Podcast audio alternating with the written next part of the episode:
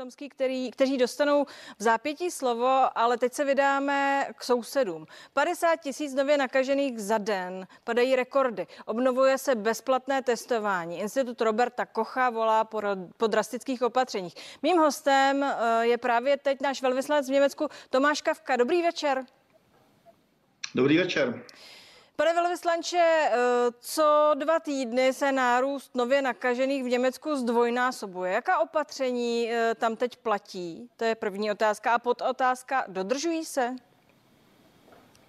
Tak k té první otázce mohu říct, že eh, v Německu ještě stále je v platnosti nouzový stav, který sice 25. listopadu vyprší a pravděpodobně nová vláda ta takzvaná semaforová sociální demokraté, zelení a liberálové jej nemíní obnovit a to přesto, že ta situace skutečně, jak jste v úvodu řekla, je, je vážná. Nicméně eh, německá eh, politická scéna vychází z toho, že je ještě dost daleko k tomu, aby byla zoufalá a že to je eh, v rukou samozřejmě jak úředníků, ale také vlastně samotných Němců a e, řekněme provozovatelů e, restaurací, provozovatelů e, různých veřejných akcí a podobně, protože zde Německo pracuje už ne s plošnými opatřeními, ale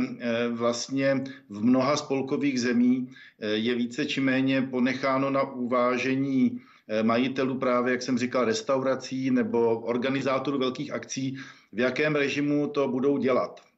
Eh, někde je to přímo i nařízeno, když je ta eh, vysoká incidence a kdy vlastně tam taky existuje takový semafor a když je vlastně už řekněme incidence kolem některých zemí třeba 390 nebo 400, někde je to dokonce 200 stačí, tak tam už je povinné vlastně management eh, přejít z režimu 3G, to znamená, eh, že je možné se eh, dostat na tu akci nebo je možné jít třeba do muzea s tím, že buď to je člověk očkovaný, vyléčený a nebo má test, tak tady se má vlastně přecházet postupně už do režimu 2G, kde ty testy sami už neplatí, anebo je to takzvaný 3G+, kde vlastně je možné mít test, ale už to musí být PCR a ne rychlotest. Takže eh, abych tak řekl, v Německu se přechází od plošných opatření, které vlastně nová vláda by nechtěla už ani legislativně umožňovat, se přechází vlastně k jakési eh, lokální, eh, lokálnímu dimenzování přístupu, kde některé věci už třeba jsou i přikázány, ale některé věci vlastně může zvážit i sám provozovatel, jak odpovědně k tomu bude přistupovat. Co v Německu rozhodně zůstane zachováno a tím se dostávám k té vaší druhé otázce, to je to, že prostě se bude rozhodně až do března příštího roku eh, dodržovat eh, metr a půl odstup eh, ve veřejných prostorech, dále je to nošení roušky a dále je to v podstatě mandatorní ukazování těch dokladů o té, řekněme, covidové bezúhonosti. Takže to, co kde občas v Česku slyší Němci, že je problém eh, vlastně se třeba v restauraci prokázat, eh, že má člověk buď to test nebo spíše, že je očkovaný, tak to v Německu vlastně jako probíhá Eh, mělo by to probíhat automaticky, že každý občan eh, by z toho neměl dělat nějaké velké divadlo, ale vlastně by i usnadnil tomu provozovateli, eh, řekněme, jednodušší fungování. Přesto se ta situace poměrně zdramatizovala poslední týden a četla jsem, že Institut Roberta Kocha požaduje další, další a drastičtější opatření. Může se to ještě někam vydat, přestože ta nová vláda, jak říkáte, a nás to zřejmě čeká velmi podobně, je k těm plošným opatřením poměrně skeptická? No, já si myslím, že právě ty, eh, místo těch plešních opatření bude docházet eh, k zavírání akcí z dola. Eh, čili vlastně nakonec i Institut Roberta Kocha volá potom, aby třeba už nebyly umožňovány velké akce nebo aby vlastně se i přistupovalo zase v místech, kde je vysoká incidence, aby byl zase případně návrat k výuce kombinované, distanční a řekněme té, té prezenční. Těch, těch opatření by mělo být poměrně dosti a, eh, ale vlastně jako měla by to být ta svoboda eh, lidí, kteří vlastně nakonec s tím covidem musí žít a nikoli vlád, eh, které o tom rozhodují. Musím říct, že dneska jsme měli třeba i takovou jednu česko-německou akci, takovou ukázku, kde se ukázalo, že se jí řada i německých diplomatů a účastníků vlastně plánovaných nemohla zúčastnit, protože přesto, že byli eh, dvakrát očkováni a dávali na sebe pozor, tak přesto covid chytili. A eh, vlastně jsou z toho všichni takový trochu zoufalí, protože se ukazuje, že přeci jenom i to očkování může expirovat takže eh, říkal jsem, že v Německu je situace vážná, nikoli však zoufalá, ale je zde určitý apel na to, aby každý byl velmi zodpovědný, protože eh, nikdo nechce, eh, aby se tentokrát ne lockdownem, ale od spoda, aby se prostě zase v Německu všechno zavřelo. V neposlední řadě od neděle je Česká republika na seznamu vysoce rizikových zemí. Kdo tedy od nás a za jakých okolností může e, do Německa zamířit? Jak je to s pendlery prozatím? Jestli se nepletu, teď mají problémy děti do 12 let, které očkované nejsou e, které očkované nejsou, ale zase jako tam je takový pravidlo, že e, němečtí zákonodárci vlastně nechtějí, aby eh, byly děti na tom hůř než dospělí. Takže eh, velmi často eh, se vlastně děti tak trochu svezou s výjimkami, které platí pro dospělé, ale samozřejmě zase je to i věc tak trochu jako vlastně výkladu, takže mě bylo i řečeno třeba ze strany policie, že e, sice třeba pro děti 12 let, když jedou e, v doprovodu rodičů e, navštívit nějaké příbuzné do 72 hodin, což je jedna z těch výjimek, kdy by vlastně dítě nemuselo být ani testováno a nemuselo jít ani do karantény a nemuselo se nahlašovat do toho digitálního registru, tak vlastně všichni říkají, no možná přeci jenom, ať se pro jistotu někam nahlásí, třeba jenom papírově, protože jistota je jistota nikdo úplně přesně neví, eh, jak se při těch namátkových kontrolách bude postupovat. Ale vy jste se ptala eh, na pendlery, tam je to poměrně jednoduché, eh, na rozdíl od těch předchozích měsíců, kdy ještě nebylo očkování a kdy to vlastně plošně postihlo všechny pendlery. Teď je to samozřejmě nepříjemné pro neočkované pendlery, ale zase to není tak hrozné, protože Němci o pendlery stojí, takže pokud se nepletu, tak mají pendleři povinnost dvakrát, neočkovaní se dvakrát týdně testovat, eh, přičemž Němci uznávají v těchto případech i eh, antigen a ta zpráva je i pro ně možná dobrá, protože ještě to eh, dneska vypadalo, nebo včera, že by si museli oba testy sami hradit pendleři. Teďka se ukazuje, že jednou týdně se zase vrací možnost mít ten eh, rychlotest eh, uhrazený. Takže samozřejmě je to určitá komplikace, ale to asi vlastně stejně tak je možná pro očkované komplikací být očkovaný, tak je pro neočkované asi určitou komplikací to, že musí absolvovat tyto testy. Ale hranice se každopádně nezavírají, jenom bych doporučil, aby se diváci podívali případně na náš web, protože těch výjimek je poměrně hodně, jenom bych tady zdůraznil možná ty nejdůležitější kromě těch pendlerů je to vlastně návštěva příbuzných eh, prvního stupně a pak je zde i eh, ten malý přeshraniční styk, to znamená, kdo jede na 24 hodin do Německa, tak eh, má všechny možné výjimky. Jenom Znova bych rád i upozornil na to, že ovšem ten člověk přijede do země, zejména v Sasku je už plošně všude 2G, takže tam kromě, eh, řekněme, nákupu eh, v nějakém supermarktu nebo eh, nějaký nezbytně nutný potřeby, svým způsobem člověk na návštěvě v Německu, kdo není očkovaný, tak třeba v Sasku už se nikam moc nedostane, ale může se jít třeba projít, to je pravda. Díky za ty informace a díky za váš čas, pane velvyslanče. Mějte se hezky, přeju dobrý večer. Děkuji a buďte zdraví, nashledanou. No a očkování anebo prodělání onemocnění, tím se budeme muset prokazovat při vstupu například do restaurace nebo na fotbalový zápas. A to, pokud vláda schválí takzvaný rakouský model. Už se ale začínají ozývat hlasy, že by toto opatření bylo protiústavní. Bývalý poradce Václava Klauze a právník Pavel Hazenkov reagoval na svém facebookovém profilu na epidemiologa Petra Smykala, který potvrdil, že Rada vlády pro zdravotní rizika uvažuje o takzvaném rakouském modelu. V právu existuje jedno důležité slovo a to je důvod. Vy víte, že Ministerstvu zdravotnictví Nejvyšší správní soud zrušil už asi 20 různých opatření. A nezrušil je pro jejich obsah. Zrušil je, protože ministerstvo nedokázalo odůvodnit. My dokonce máme i právní prostředky, jak lidi donutit k tomu očkování. Náš právní řád zná povinné očkování.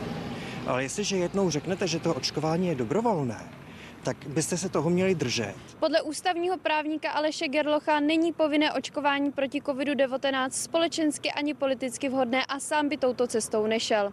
Ve vyhlášce ministerstva zdravotnictví o očkování proti infekčním nemocem je ale část, kdy při mimořádné situaci může rezort povinné očkování nařídit. Pandemický zákon za několik měsíců skončí ve své platnosti a pokud by skutečně se pandemie COVID-19 měla stát dlouhodobějším jevem, tak je třeba o tom uvažovat a pravděpodobně by se pak postupovalo touto cestou. A podle epidemiologa Romana Primuly vidí lidé v Česku protiústavnost už úplně všude. Já poměrně žasnu, že u nás je téměř vše protiprávní, v okolních zemích to lze. Redakce a Andrá Tajsigová, CNN Prima News. No a se mnou jsou tu dál biochemik Zdeněk Hostomský a investor Radovan Vávra. Pánové, děkuji, eh, že zůstáváte. Pane Vávro, eh, slyšel jste to. Zdá se, eh, že máme handicap proti okolnímu světu i právní, respektive ústavní. To, co jinde projde, tady zkrátka a dobře neprochází. Na nějakých 25 opatření schodili vždy eh, správní eh, soudy. Eh, co si o této situaci myslíte? Protože to asi taky to řízení krize nezjednodušuje.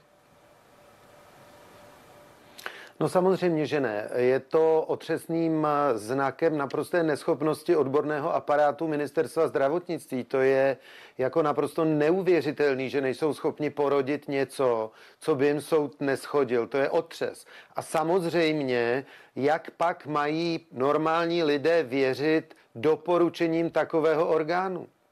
Takže jsme v kruhu, když se vrátím k té teorii krizového manažera, jeho součástí je uh, delegovat ty správné lidi na ta správná místa, to znamená obklopit se asi eh, těmi správnými odborníky a například v této kauze takovými právníky, kterým nebudou uh, schazovat správní soudy jejich nařízení. No mně to připadá opravdu jako sci-fi a připadá mi to fakt jako dětské. Pane doktore Hostomský, Rakousko, v něm jsme se zhlédli, v podstatě vyřazuje neočkované ze společnosti postupně, ale zvažuje, že od pondělka vlastně úplně všechny, už první obory uh, žádají o kompenzace. Myslíte si, eh, že se tohle všechno může vrátit kruhem, anebo už to nebude nutné, že přijde nějaký ten game changer? Eh, já si myslím upřímně řečeno, i co bylo řečeno panem velvyslancem v Německu, to jsou všechno až, nechci to nazvat divadlem absurdity, ale tady jednáme o byrokracii, tady vlastně ta biologie té epidemie, která si myslím, že je klíčovým pojmem a, to, a tou medicínou, která vlastně léčí ty skutečně postižené lidi, že tady najednou do toho vstoupil právní záležitosti a co je, co je ústavní, co je protiústavní, plošná nařízení, které dobře víme už z toho minulého roku naprosto nefungují. Tak jestli je ten reflex vlády, například u nás zavedeme plošná opatření, zavedeme lockdowny, to je naprosto jako pase. To prostě se ukázalo, že to nefunguje. V Německu to třeba nuancujou, že dobře, tak to uděláme někde, jo, někde, ale to, to je prostě naprosto, to je naprostá marnost. Tedy máte za to, že to se kruhem nevrátí? Já si myslím, myslím, že, že ten game changer, změní, vy jste ano. mě nahrála trošku, já si myslím, že tady tuhle, tu, eh, jak tu epidemii jakoby uchopit, to dominuje věda. To je, to je určitě svým způsobem moje parketa, moje, moje expertíza. Samozřejmě nejsem lékař, nejsem to, ale vývoj nových léčiv, vývoj vakcín a tak dále, tam jsem, v tom jsem vyrůstal. A já si myslím, že to je skutečně o co tady nakonec jde. Dobře víme, že ty vakcíny, které přišly začátkem tohoto roku, udělali obrovský rozdíl. Dobře víme, že pokud se necháte vakcinovat, to, to mně připadá v momentálně jediné racionální řešení, ale jako řešit, jestli roušky, nebo jestli 1,5 metru nebo 2 metrové rozostupy, to, to jsou všechno zbytečnosti, které všem si ty vlády vyžívají. Ale vakcíny teďka se ukazuje, že nefungují až tak dobře. No, nová informace je, že nejlepší ochrana je vakcinace plus projít tou epidemii, ideálně kombinováno a to skutečně jako má dlouhodobou trvanlivost, čili jak, jak říkali rutinéři, klinici, lékaři, pokud to nemocí projdete, tak máte prostě imunitní odpověď nejlepší. Ty vakcíny se tomu přibližují, ale nejsou superiorní a my teďka víme, máme data z Izraele, ze Spojených států, nejlepší je se nechat vakcinovat, vystavit se tomu víru, to znamená žádné lockdowny, žádné omezování, dostanete když tak lehčí průběh té nemoci, ale upevníte si svůj imunitní systém. Náš imunitní systém je neuvěřitelně úspěšný nástroj. Dobrá, a co ty další léky? A dobře, ale a, k tomu se dostaneme. To je, to je úplně klíčové, ale ten imunitní systém nefunguje u těch starých, ty musíme, ty starší lidi na 65 musíme speciálně ošetřovat. Dobře, ale co teďka přichází, jsou ty malé molekuly. My víme, že ty monoklonální protilátky fungují, ale není to tak praktické, protože musíte do nemocnice, dostanete infuzi, ale to vás zachrání. A teďka jednak firma Merck, ano, ten molnupiravir se tomu říká učeně, to je lát, to, to bude pilulka, kterou si vezmete do pusy a teďka z Pfizeru Eh, tam je inhibitor proteázy toho viru, který zastaví replikaci toho viru. Oni dělali klinické studie, měli dvě, dvě ramena eh, lidi, kteří dostali skutečnou pilulku a lidi, kteří dostali takzvané placebo, to znamená, že to vypadalo jako nevědělo se, co je co.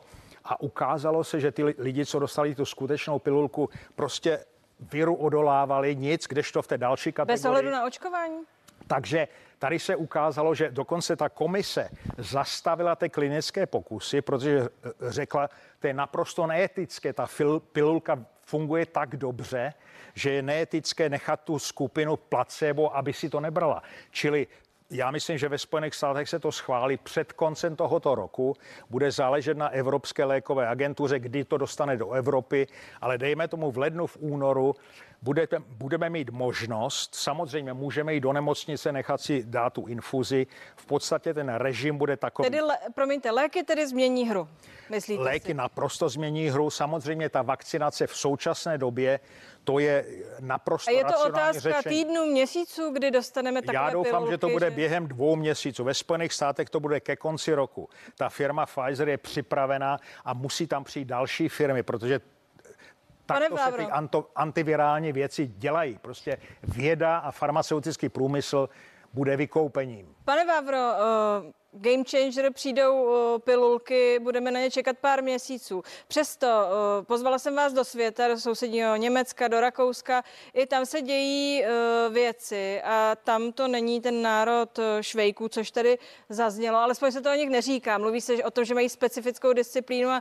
že je to všechno jinak. Mimochodem i Angela Merkelová byla už od začátku tím, kdo ty věci nelakoval na růžovo a byla na Němce poměrně tvrdá. Přesto jsou tam, kde jsou. Čím myslíte, že tahle ta epizoda v dějinách eh, skončí?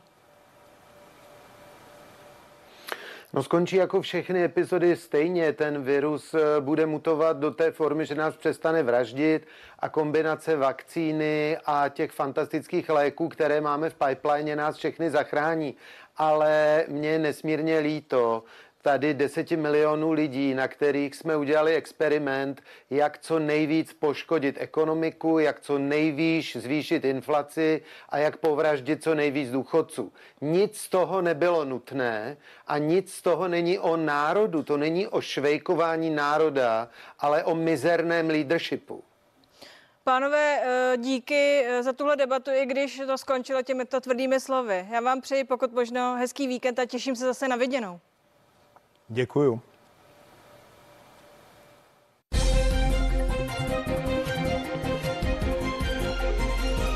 No a 360 stupňů na CNN Prima News pokračuje, co jsme pro vás dal připravili, podívejte se.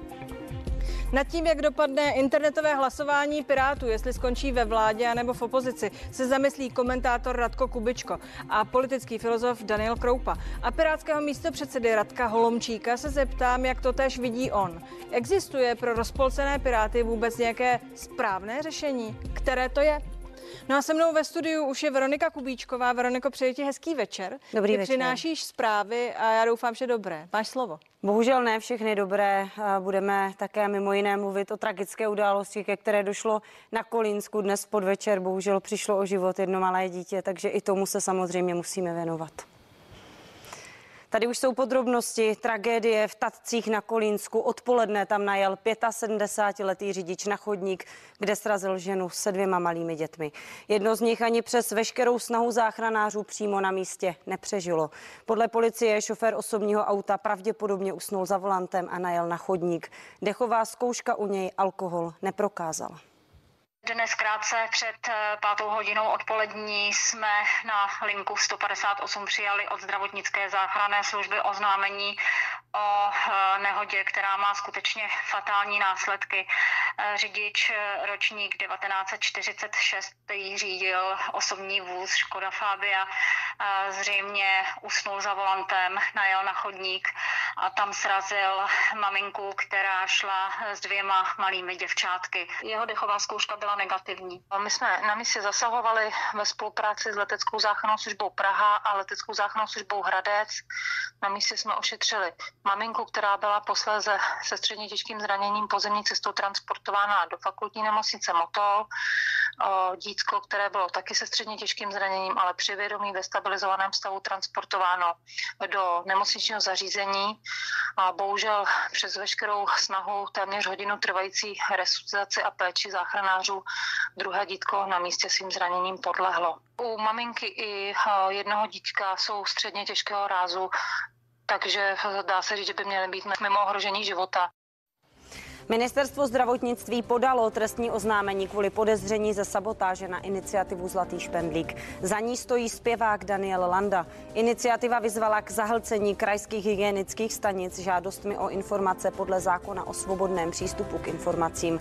Těch přišlo v době, kdy už jsou jejich pracovníci přetíženi trasováním asi 10 tisíc. Rusko vyslalo jednotku výsadkářů na společné cvičení nedaleko běloruské hranice. Právě přes ní se už několik dní snaží proniknout tisíce migrantů do Polska. Moskva tak ještě zvýšila napětí v oblasti. Dva z ruských vojáků navíc cvičení nepřežili, selhali jim padáky. Kvůli hrozbě migrační vlny navyšuje počty vojáků na hranicích s Běloruskem také Ukrajina, a to o víc než 8 tisíc. Stovky tisíc bývalých klientů Bohemia Energy už mají nové smlouvy v běžném režimu. Odešly tak od dodavatelů poslední instance. Celkem se v tomto režimu ocitlo 900 tisíc zákazníků Bohemia Energy, která ukončila svou činnost před měsícem. Jako důvod uvedl majitel Jiří Písařík extrémní růst cen energií na trzích. Chvíle hrůzy a strachu o život. Manželka herce Davida Novotného Aneta s odstupem 12 dnů poprvé podrobně popsala drama, které prožila v kabině lanovky na Ještět, když se přetrhlo tažné lano. Za svůj život i svých dětí prý vděčí jen pohotové reakci průvočího Radka Kysely. Ten pro ní už navždy zůstane hrdinou. Až po nástupu do lanovky, kdy jsme vyjeli, vlastně jeli jsme nějakou chvilku a pak najednou eh, lanovka začala klesat zpátky vlastně docela jako rychlostí. Nevím, ne, nemám odhad, jak dlouho to trvalo, ale jako stihla jsem si uvědomit, že je průšvih. Měla jsem pocit, že to je náš konec a pak najednou se to zastavilo a začalo se to hrozně houpat zleva doprava. A to jsem měla pocit, že možná jsme zachráněni, anebo v tu chvíli to praskne a to je takový jako neodhadnutelná chvíle. No. Asi pro mě jako ze všeho nejhorší bylo rozhodnout, kdo půjde, koho pošlu po laně dolů nejdřív ze všech eh, dětí, protože jsem tam byla sama se třema dětma a se tak tohleto rozhodnutí vlastně bylo, člověk neví, jestli děti do, dolezou do, dolů jakoby správně, jako dobře a nic se jim nestane a zároveň člověk neví, jestli ta lanovka se náhodou neutrhne, protože nemá zkušenost, technicky tomu nerozumí. Určitě mě napadaly cestou a napadají pořád takový mm, myšlenky na to, že vlastně ta smrt mohla být teoreticky velmi blízko. Uh, musím říct, že některé děti doteď nespí, protože se jim o tom zdá. A asi um, Děkujeme za to, že jsme na světě a děkujeme panu průvodčímu, že tam s náma byl a že nám takhle pomohl. Tak to jsou takové myšlenky, které se mi pořád vrací, že díky němu třeba jsme prostě tady. On byl celou dobu velmi jako klidný a profesionální a na závěr pro mě jako byla taková velmi dojemná chvíle, protože bylo vidět, že už toho má opravdu jako dost a už trošku začal vlastně ke konci plakat, když tam zůstal se mnou sám a já jsem mu nabídla, že klidně chviličku ještě počkáme, ať, ať si jakoby uleví a on vlastně říkal, já nemůžu, já musím nejdřív vás opravdu všechny dostat dolů. A to pro mě byl jako vlastně hrozně dojemný moment a za to mu strašně moc děkuju, že nás všechny zachránil. Zdravotníci v Česku včera odhalili 10 395 pozitivních případů nákazy koronavirem. To je o 2 000 víc než před týdnem. Na 100 000 obyvatel připadá za týden 614 nakažených. Takzvané incidenční číslo se tak proti předchozímu dni zvýšilo o 18. A ještě pohled do nemocnic hospitalizovaných s covidem je přes 3,5 tisíce, z toho víc než 500 z nich ve vážném stavu. Návrat z Andory a Baleárských ostrovů do České republiky se od pondělí neočkovaným lidem stíží. Na mapě cestovatele se tyto oblasti přesunou do červené barvy. Ta značí vysoké riziko nákazy koronavirem.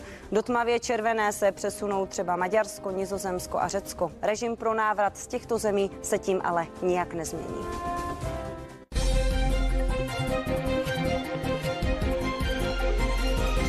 To byla Veronika Kubičková a její zprávy. A teď se podíváme na celostátní fórum Pirátské strany. To totiž rozhodne v příštích dnech v internetové anketě o ratifikaci koaliční smlouvy koalic spolu a Pirátů se starosty. Jinými slovy, zda Piráti skončí ve vládě anebo půjdou do opozice. Výsledek hlasování Pirátského fóra jakožto nejvyššího orgánu strany bude znám v pondělí večer. Pro schválení musí dohodu podpořit alespoň 60% členů. Zkrátka, nic není jisté a teď s mými hosty rozebereme, jak moc napínavé to vlastně je. Radek Holomčík, místo předseda Pirátské strany, by se mnou měl být teď ve spojení. Dobrý večer přeji. Krásný dobrý večer i vám. Pane Holomčíku, v pondělí po 22. hodině bude jasno, budou Piráti stále součástí uvažované vlády? A já se velmi omlouvám právě tím, jak to hlasování zrovna teď probíhá, tak já bych nerad posílal jakékoliv vzkazky mým kolegyním a kolegům. Tak já samozřejmě něco myslím, ale nechám si to v tuto chvíli s dovolením pro sebe. Jenom jestli můžu drobnou úpravu, je to 60% hlasujících, ne všech členů. E, jo, takže, ale to je jenom taková drobná korekce. Děkuji i za tu korekci. Eh, mě zajímal váš osobní názor, zda mají či nemají odejít Piráti do opozice. Chápu správně, že máte za to, že když ho řeknete, ovlivníte tím řadu lidí, tedy ho neřeknete. Mm, já si myslím, že v, v okamžiku, když běží hlasování, tak je správný a nechat eh, členstvu a svobodnou vůli a, a s dovolením a toto neřeknu. Je to vaše výsostné právo, nicméně pojďme si tedy spolu zaspekulovat. Co by pak bylo uh, se stan, protože pokud se nepletu, součástí dohody mezi vámi, Piráty a starosty, bylo, že půjdete do opozice spolu anebo do vlády spolu. Pokud by se teď Piráti z jakéhokoliv důvodu rozhodli, že do vlády nepůjdou, co by se stalo s touhle vaší dohodou? Uh, to je určitě je věc, kterou uh, řešíme, kterou jsme i diskutovali a, ten postup by byl takový, že jednak uh, bychom museli uh, okamžitě začít řešit tady tu věc v rámci stranických orgánů a, vlastně i s kolegy ze stanu. Říct si, jaký bude ten další postup, jaký, jakým způsobem se přesně s tímto ustanovením ustanovením vypořádáme a byla by to věc, kterou bychom museli vyřešit v krátkém čase. Nicméně, pokud by se Piráti rozhodli nevstoupit do vlády, tak v zásadě by to zna, zna, e, jako nebyl rozdíl oproti tomu, jako by se rozhodla jakákoliv jiná ze stran koalice s tím rozdílem, že vlastně na nás a ta koalice úplně nestojí. No ale chápu správně, že by se tím tedy eh, vaše souručenství starostů a pirátů v ten moment rozpadlo, protože to byla přeci součást té vaší dohody. A nebo zeptám se jinak, jak dlouho si myslíte, že ta koaliční spolupráce, a teď tím myslím Pirstan, eh, bude eh, fungovat. Vyslechli jsme různé výroky, pokračovalo to prohlášení pana Rakušana, že příště půjdou starostové sami, začalo pirátskou analýzou. Tedy ptám se, jak dlouho myslíte, že to může mezi vámi fungovat? Tak já pořád věřím tomu, že pirátská podaná ruka platí stejně tak, jako říkal Vítek Rakušan, že podaná ruka starosty platí, takže z naší strany my se budeme snažit tu dohodu dodržovat do úplného konce. Ještě se vrátím k tomu dotazu na, co by se stalo, kdybychom se rozhodli do vlády nejít. To je právě věc, kterou bychom si museli i s kolegy ze stanu nějakým způsobem vyjasnit, zda bychom upravovali smlouvu, nebo bychom prostě udělali nějaké jináčí kroky, ale v ten okamžik na to nedokážu odpovědět, protože je tam samozřejmě potřebná ta vůle té druhé strany a, a, a já, mě, mě úplně nepřísluší komentovat postoje nebo myšlení kolegů ze stanu. Dobrá, ale já to budu ještě chvilku zkoušet. Pokud Piráti do vlády půjdou, i tak to může dopadnout. Jak moc to budou mít podle vás e, složité? A teď myslím jednak vnitrostranisky a jednak ve vládní koalici. Vnitrostranický, vy jste zmiňovala právě to takzvané zásadní hlasování, to znamená těch 60% hlasujících nutných pro potvrzení. Ona je to taková právě pojistka stability prostě v okamžiku, kdy získáte pro cokoliv takto silný mandát, tak vlastně lze s čistým svědomím předpokládat, že za váma ta strana stojí. Samozřejmě my si bychom si potom museli nastavit a nastavili nějaké procesy hlídání toho, že skutečně koalice, nejenom naši zástupci v ní, plní to, co je v té koaliční smlouvě, že neuhýbáme z toho programu, který jsme slibovali před volbama voličům. A samozřejmě, pokud se na to podívám směrem k, k té koalici jako takové, tak ta naše pozice by byla dána prostě silou třech hlasů ve vládě, potažmo sedmi koaličních hlasů i s kolegy ze stanem. Ta vláda to obecně nebude mít jednoduché, protože přebírá zemi v poměrně těžkém stavu a bude velmi záležet na ochotě a celkové vstřícnosti k, k nějakému dialogu a ke společnému hledání řešení. A spekulujeme dál. Pokud by do ní Piráti nevstoupili, anebo z ní počase vystoupili. I takové spekulace jsem četla, že to by se mohlo stát.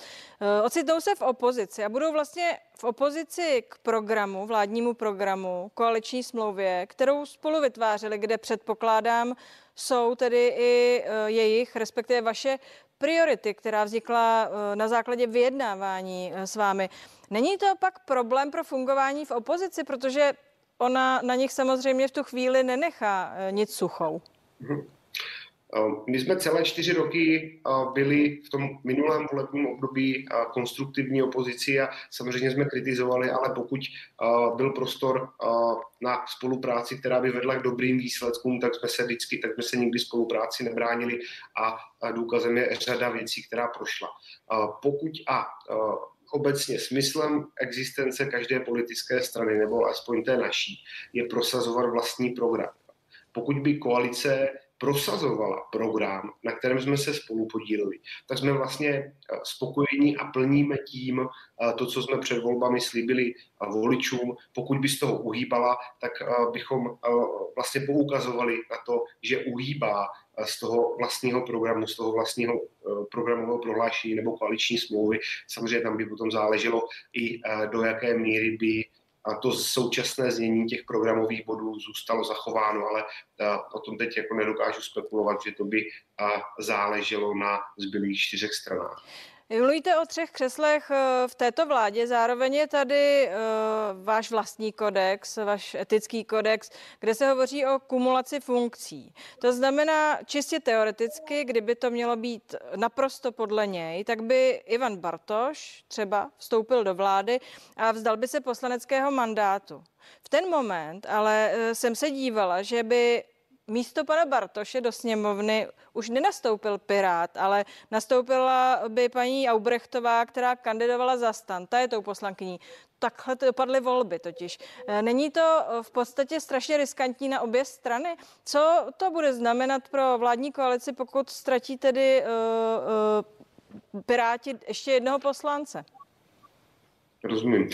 Um, my jsme uh, vlastně tady tu otázku uh, potenciálního, potenciální kumulace uh, poměrně hodně diskutovali v tomhle týdnu a myslím si, že se podařilo najít řešení, které představíme v okamžiku, pokud by pokud by ta smlouva byla schválena a my, my bychom skutečně do vlády šli, takže, takže tady na tohle uh, jsme skutečně hledali nějaké řešení a uh, to pondělí, potažmo v úterý bychom měli být schopni informovat, k jakému závěru jsme došli.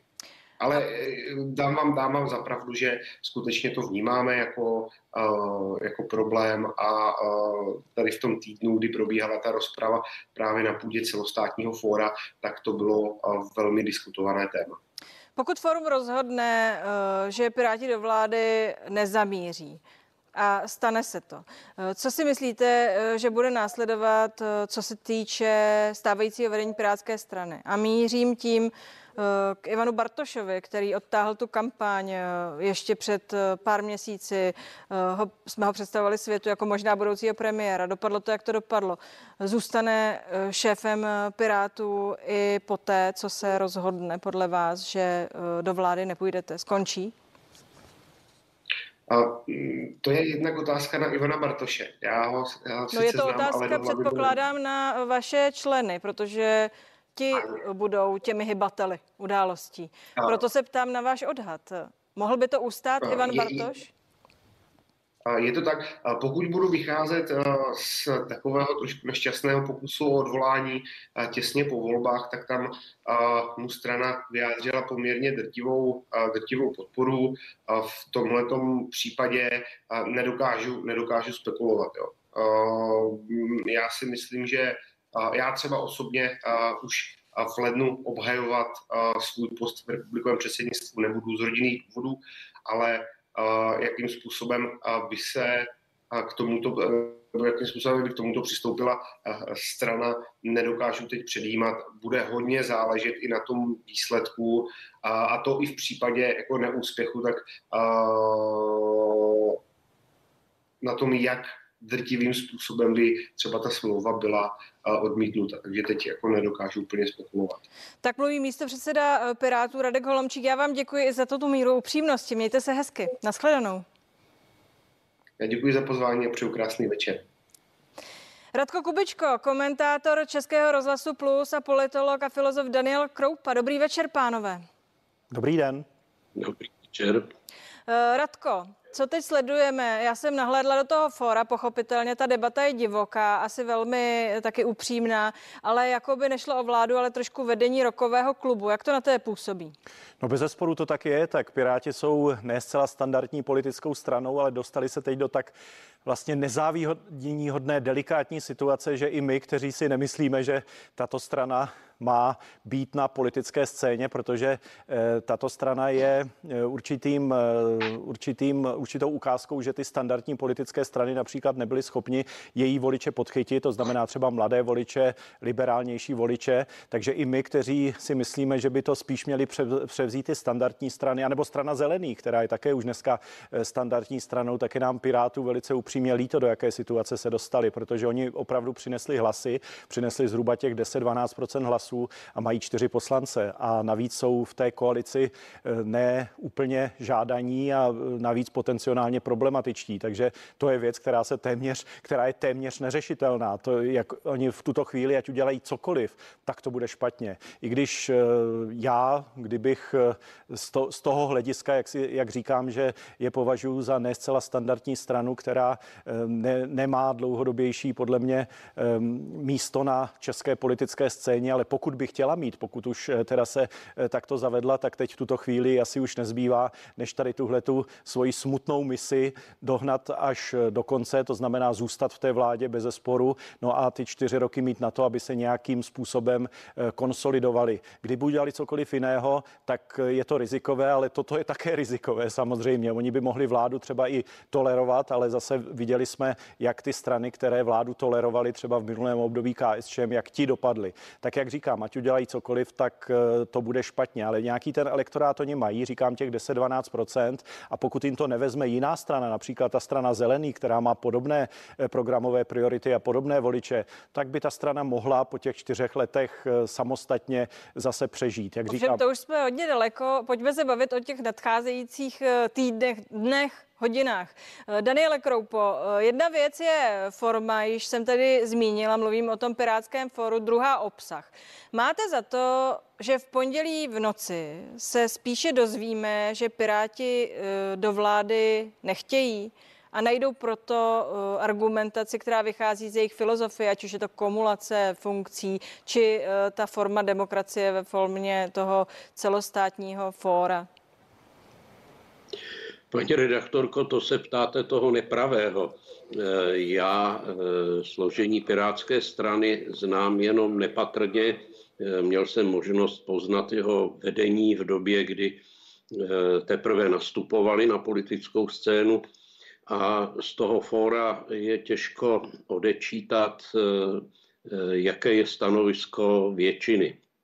Já jenom mohu říci, že v případě, že odhlasují, že do vlády nepůjdou, eh, tak velmi znevěrohodní svého předsedu, pana Bartoše, a mm, budou mít velmi obtížnou situaci v opozici, protože e, veřejnost je sotva může odlišit od ostatních stran, které v té opozici budou vystupovat a hlavně Piráti nebudou mít žádnou svoji silnou kauzu, takovou kauzu, která jim pomohla na, na světlo politické. Takže, takže to je ta jedna varianta. Ta druhá varianta případě, že schválí vstup Pirátů e, do vlády, pak mají samozřejmě určitý problém s porušením etického kodexu, který byl takový, řekl bych, trochu pionýrský, protože e, předpokládal, e, že bude přijat klouzavý mandát, což se nestalo. A v případě, že se to nestalo, tak holce bez určité kumulace funkcí neobejdou každém případě to bude porušení eh, kodexu, který sami přijali. Vehnali se do vlastní pasti. Radko, eh, co by to znamenalo pro ustavující se vládní koalici, pokud by Piráti eh, se nestali její součástí? Připomínám, že asi nebudou výjímat z koaliční smlouvy pirátské priority, na nich se shodly, protože ty tam jsou. Co by to znamenalo pro ten proces sestavování vlády, kdyby najednou jedna ta část z těch pěti vypadla. Byla by to situace, kdy vláda se rozpadla v okamžiku, kdy ještě nebyla ustavena. Tak to, je, to by bylo dost eh, komické a mělo by to i určitou eh, symbolickou hodnotu. Ale v zásadě by se nestalo nic, eh, protože ty pirátské, takhle, ty pirátské priority tam sice jsou v, nebo v té koaliční smlouvě zatím, ale programové prohlášení vlády ještě není. To se bude sestavovat až za těch 30 dnů, až od jmenování té vlády, takže tam by se to samozřejmě mohlo zohlednit, že tam případně Piráti nej, nejsou a i ta koaliční smlouva je formulována velmi vágně právě proto, že ji tvoří pět stran a je potřeba, eh, aby tam byl určitý prostor pro ty všechny strany. Takže já myslím, že by se v zásadě nestalo nic. 104, 104 člená většina v poslanecké sněmovně, to už jsme tady také měli, 105, 108 a tak dále, takže to také by nebyl žádný problém. Nestalo by se v zásadě nic, ale faktem je, a v tom souhlasím s Danielem Kroupou, že by se znevěrhodnilo bez zesporu vedení Pirátské strany, eh, znevěrhodnila by se celá pirátská strana, ale jak říkám, je otázka, oni ty voliče v podstatě mají, mají je stále, jestli by o nich odešli, neodešli, nevím, je to, byla, byla by to trpká situace těch eh, čtyř let, ale eh, pirátská strana, pokud by, jak říkám, udržela ty voliče a nevzala to jiná strana, tak by se, eh, tak by se udržela. Otáz, další otázka je, jestli by se udržel Ivan Bartoš, ale tam je opravdu ta věc těch vnitrostranických referent a to je, to jsou meze a s tím asi asi možná bude souhlasit i eh, kolega Kroupa, tak to jsou meze té přímé demokracie. Já si myslím, že přímá demokracie v tomto směru neměla co dělat, protože eh, jestliže vedení má nějaký mandát, tak ho musí mít. Jestli něco vyjedná, tak by mělo dostat eh, důvěru. To je naprosto jednoznačné. Jak se na to díváte, pane Kroupo? Jsou to meze té přímé demokracie? Protože uh, už jsem se tady na to ptala uh, dlouho všech uh, zástupců členů budoucí koalice, jestli tenhle způsob, uh, řekněme, té strany skrze eh, to eh, férové eh, celostátní fórum není pro vysokou politiku trochu náročné? Je to náročné a hlavně vytváří ta vnitřní přímá demokracie určitou nestabilitu politické strany. Jak víme, veřejné mínění, a to platí i o, o mínění členské základny, se mm, často mění velmi rychle. A pokud politici, který, kteří reprezentují takovou stranu, musí jednat, jako by byly loutky svého členstva, tak zkrátka těžko mohou uspět na politické scéně, protože přes 50% jedna strana v poměrném systému prakticky nemá šanci získat a mm, to znamená, musí mm, být věrohodným partnerem pro Eh, nějakou koalici, no a uzavírejte smlouvu s někým, u koho nevíte, eh, zda mm, pár lidí uvnitř jeho strany eh, neotočí kormidlo někam jinam. Pánové, zůstaňte s námi, protože k tématu nové vlády, ať bez Pirátů či s nimi, se vrátíme i za chvíli.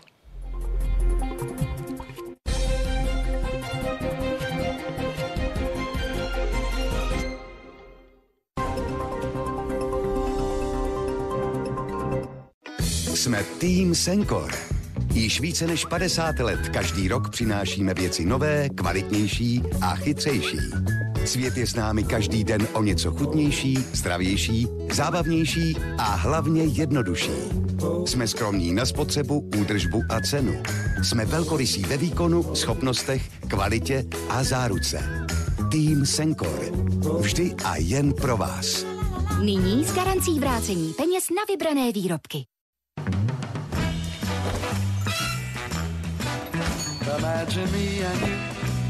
Dobré auto je jako ideální partner.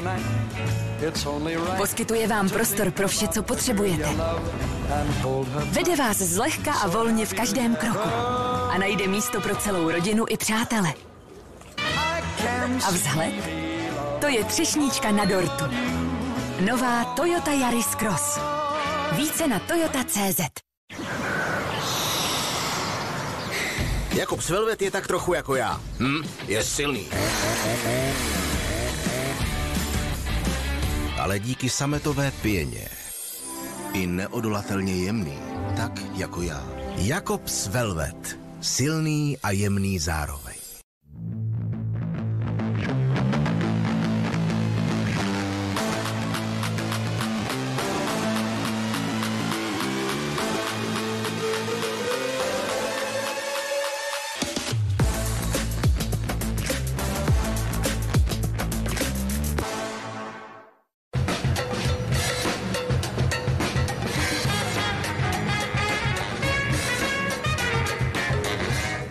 Oreo. Stay playful. Ahoj, já jsem Rixo. V životě jsou chvíle, kdy přijde na řadu životní pojištění. Jenže odlišit od sebe nabídky je těžké a rozdíly jsou obrovské. Rixo.cz vám s životním pojištěním poradí a ukáže vám online ty nejvhodnější nabídky od různých pojišťoven. Vy si tak nenapálíte ani cenou, ani plněním. Ríša, Týna, Líza, Šíma, Míša, ta má nejkouzelnější úsměv, ale kouše mrška. Jsem jediný, kdo je rozezná. Rixo.cz, jediný opravdový online srovnávač životního pojištění. OK, Black Friday! Smart televize TCL se slevou 4500, Xbox jen za 7690. Black Friday na OK.cz. Věříme, že dobře vynaložené peníze dokážou zlepšit každý lidský příběh. Proto stačí kliknutí v naší aplikaci a peníze, které jste již splatili, máte opět k dispozici. Flexibilní půjčku sjednáte na homecredit.cz. Home Credit. Pro lepší příběhy. Toto jsou zrna, stvořená pro kávové nadšence.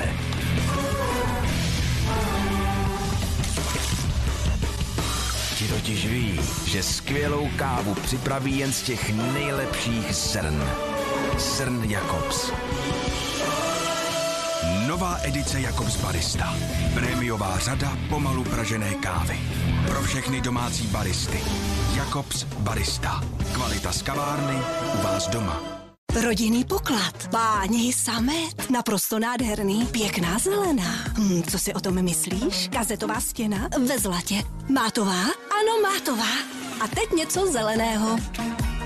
Create by Oby. Tisíc nápadů. Jaký je ten váš? Dokážete cokoliv s Oby.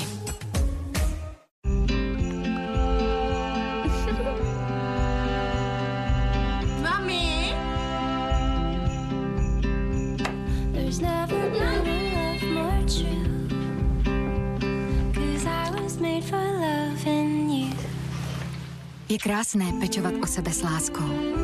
Udělejte si radost a využijte slevu 40% na všechny pleťové krémy pro ženy. Platí exkluzivně pro členy Rosman klubu. Rosman a život je krásnější.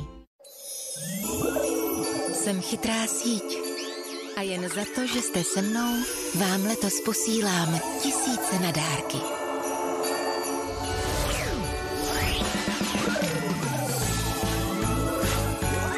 Každou službu, kterou u nás máte, dostanete tisíc korun na dárky od O2. Třeba na nový 5G telefon nebo na bezdrátová sluchátka O2 Pods. Přijďte si pro ně do O2 prodejen. Chytrá síť O2.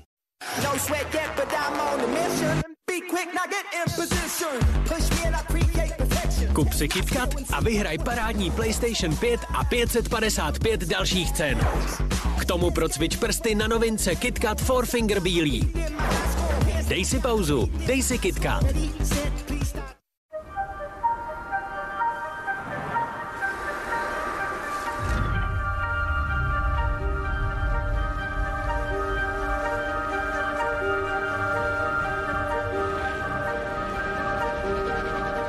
Inspirujte své smysly. Kia. Movement that inspires. Čistě elektrická Kia EV6 s dojezdem 528 kilometrů. Zelenina sklizena v nejvyšší zralosti. Zelenina plná živin a vitamínů přímo na váš stůl. Průzračných a hojných vodách vylovené ryby. Šťavnatá ryba se skvělou chutí. To je Novako. Nechte se inspirovat. Novako. Přímo na váš stůl. –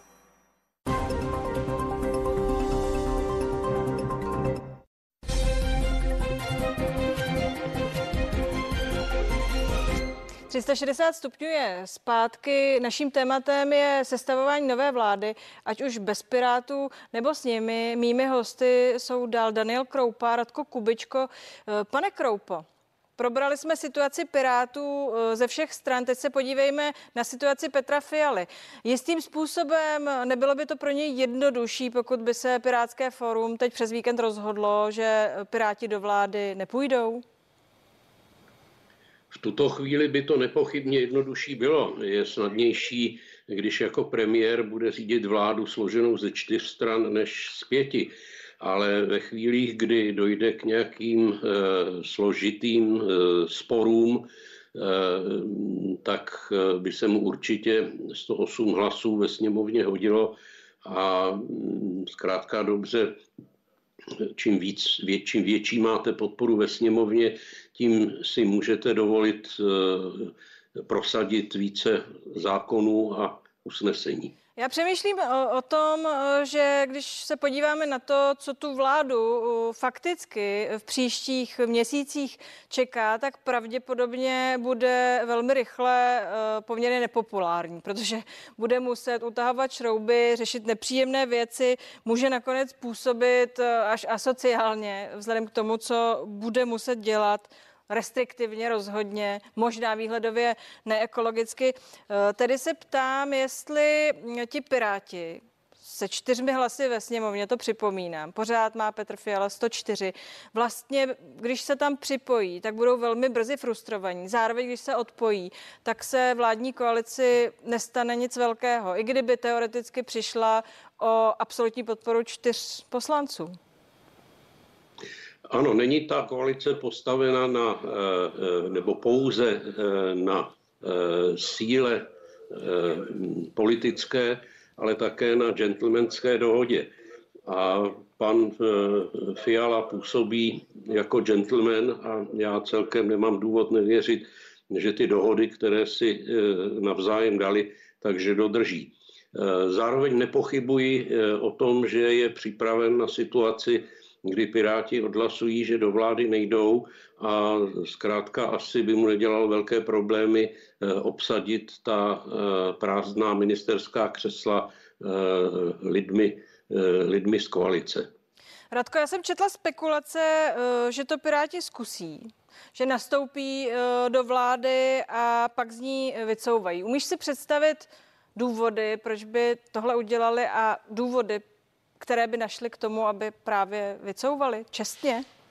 No může se to stát při každé příležitosti a s tímhle já naprosto souhlasím. Já si myslím, že oni by v tuto chvíli, že jim nic jiného nezbývá, než podpořit Ivana Bartoše, když už tam něco vyjednal, takže by to měli, měli udělat, ale je to nejistá politická strana právě i těmi referendy, ale právě i těma, těmi svými programy. Dobrá, ale to pro ně ta třetí cesta, aby dostali slibům voličů. Přinesli jsme tu změnu, tady byla ale ano, eh, nesku, neuskutečnila se tou cestou, kterou jsme to, vám slíbili, ano, proto jsme odešli? Může se to stát v každé chvíli, protože jestliže o každé věci bude moci eh, proběhnout nějaké referendum, jestliže Piráti budou moci v každou chvíli, v každou minutu odvolávat některého svého funkcionáře, svého poslance nebo některé své rozhodnutí, tak to je opravdu velmi nejistá situace. Proto taky říkám, že to vedení by měli, mělo mít jakousi jistotu a může se to stát, jak říkám, při každé situaci, která, které, která může být složitá.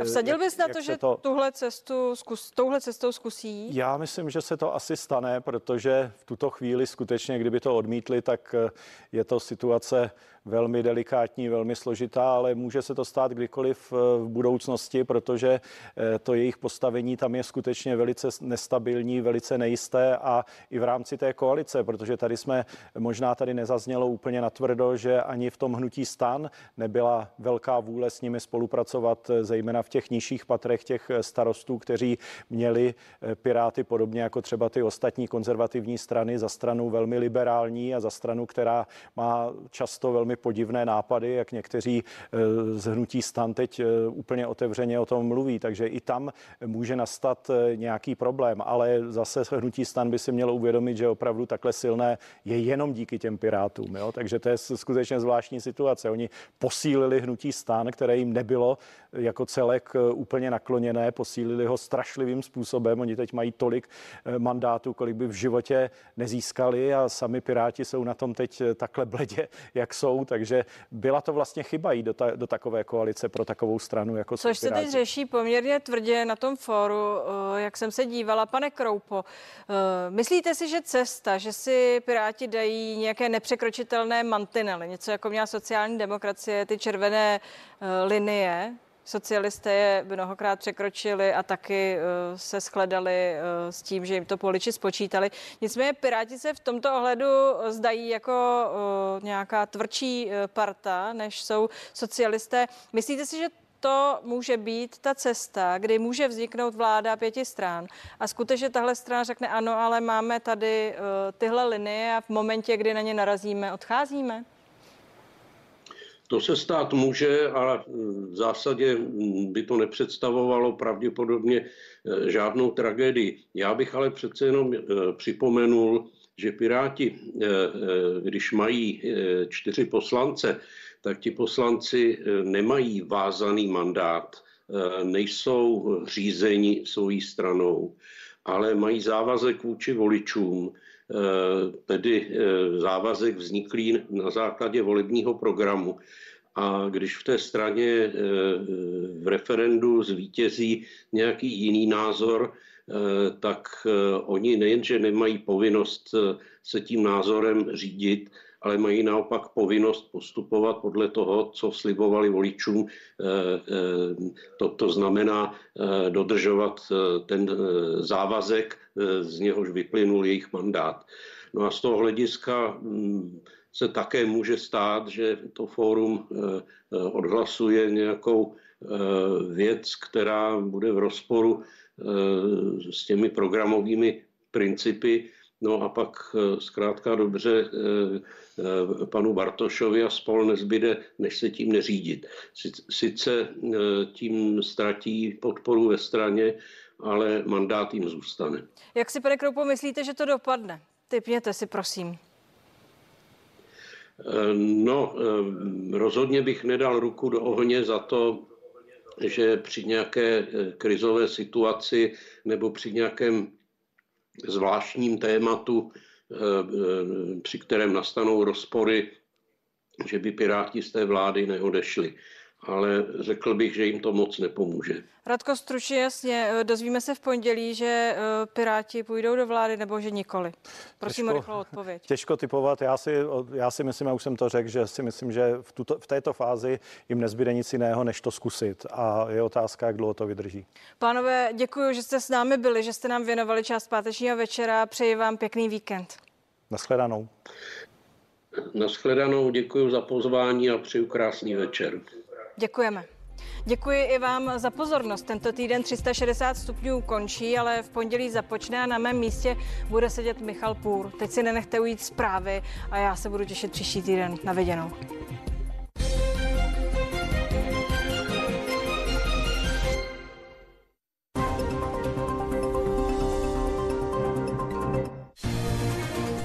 Střídání vlády. Hosty partie budou končící ministrině práce a sociálních věcí Jana Maláčová z ČSSD a předseda KDU ČSL Marian Jurečka.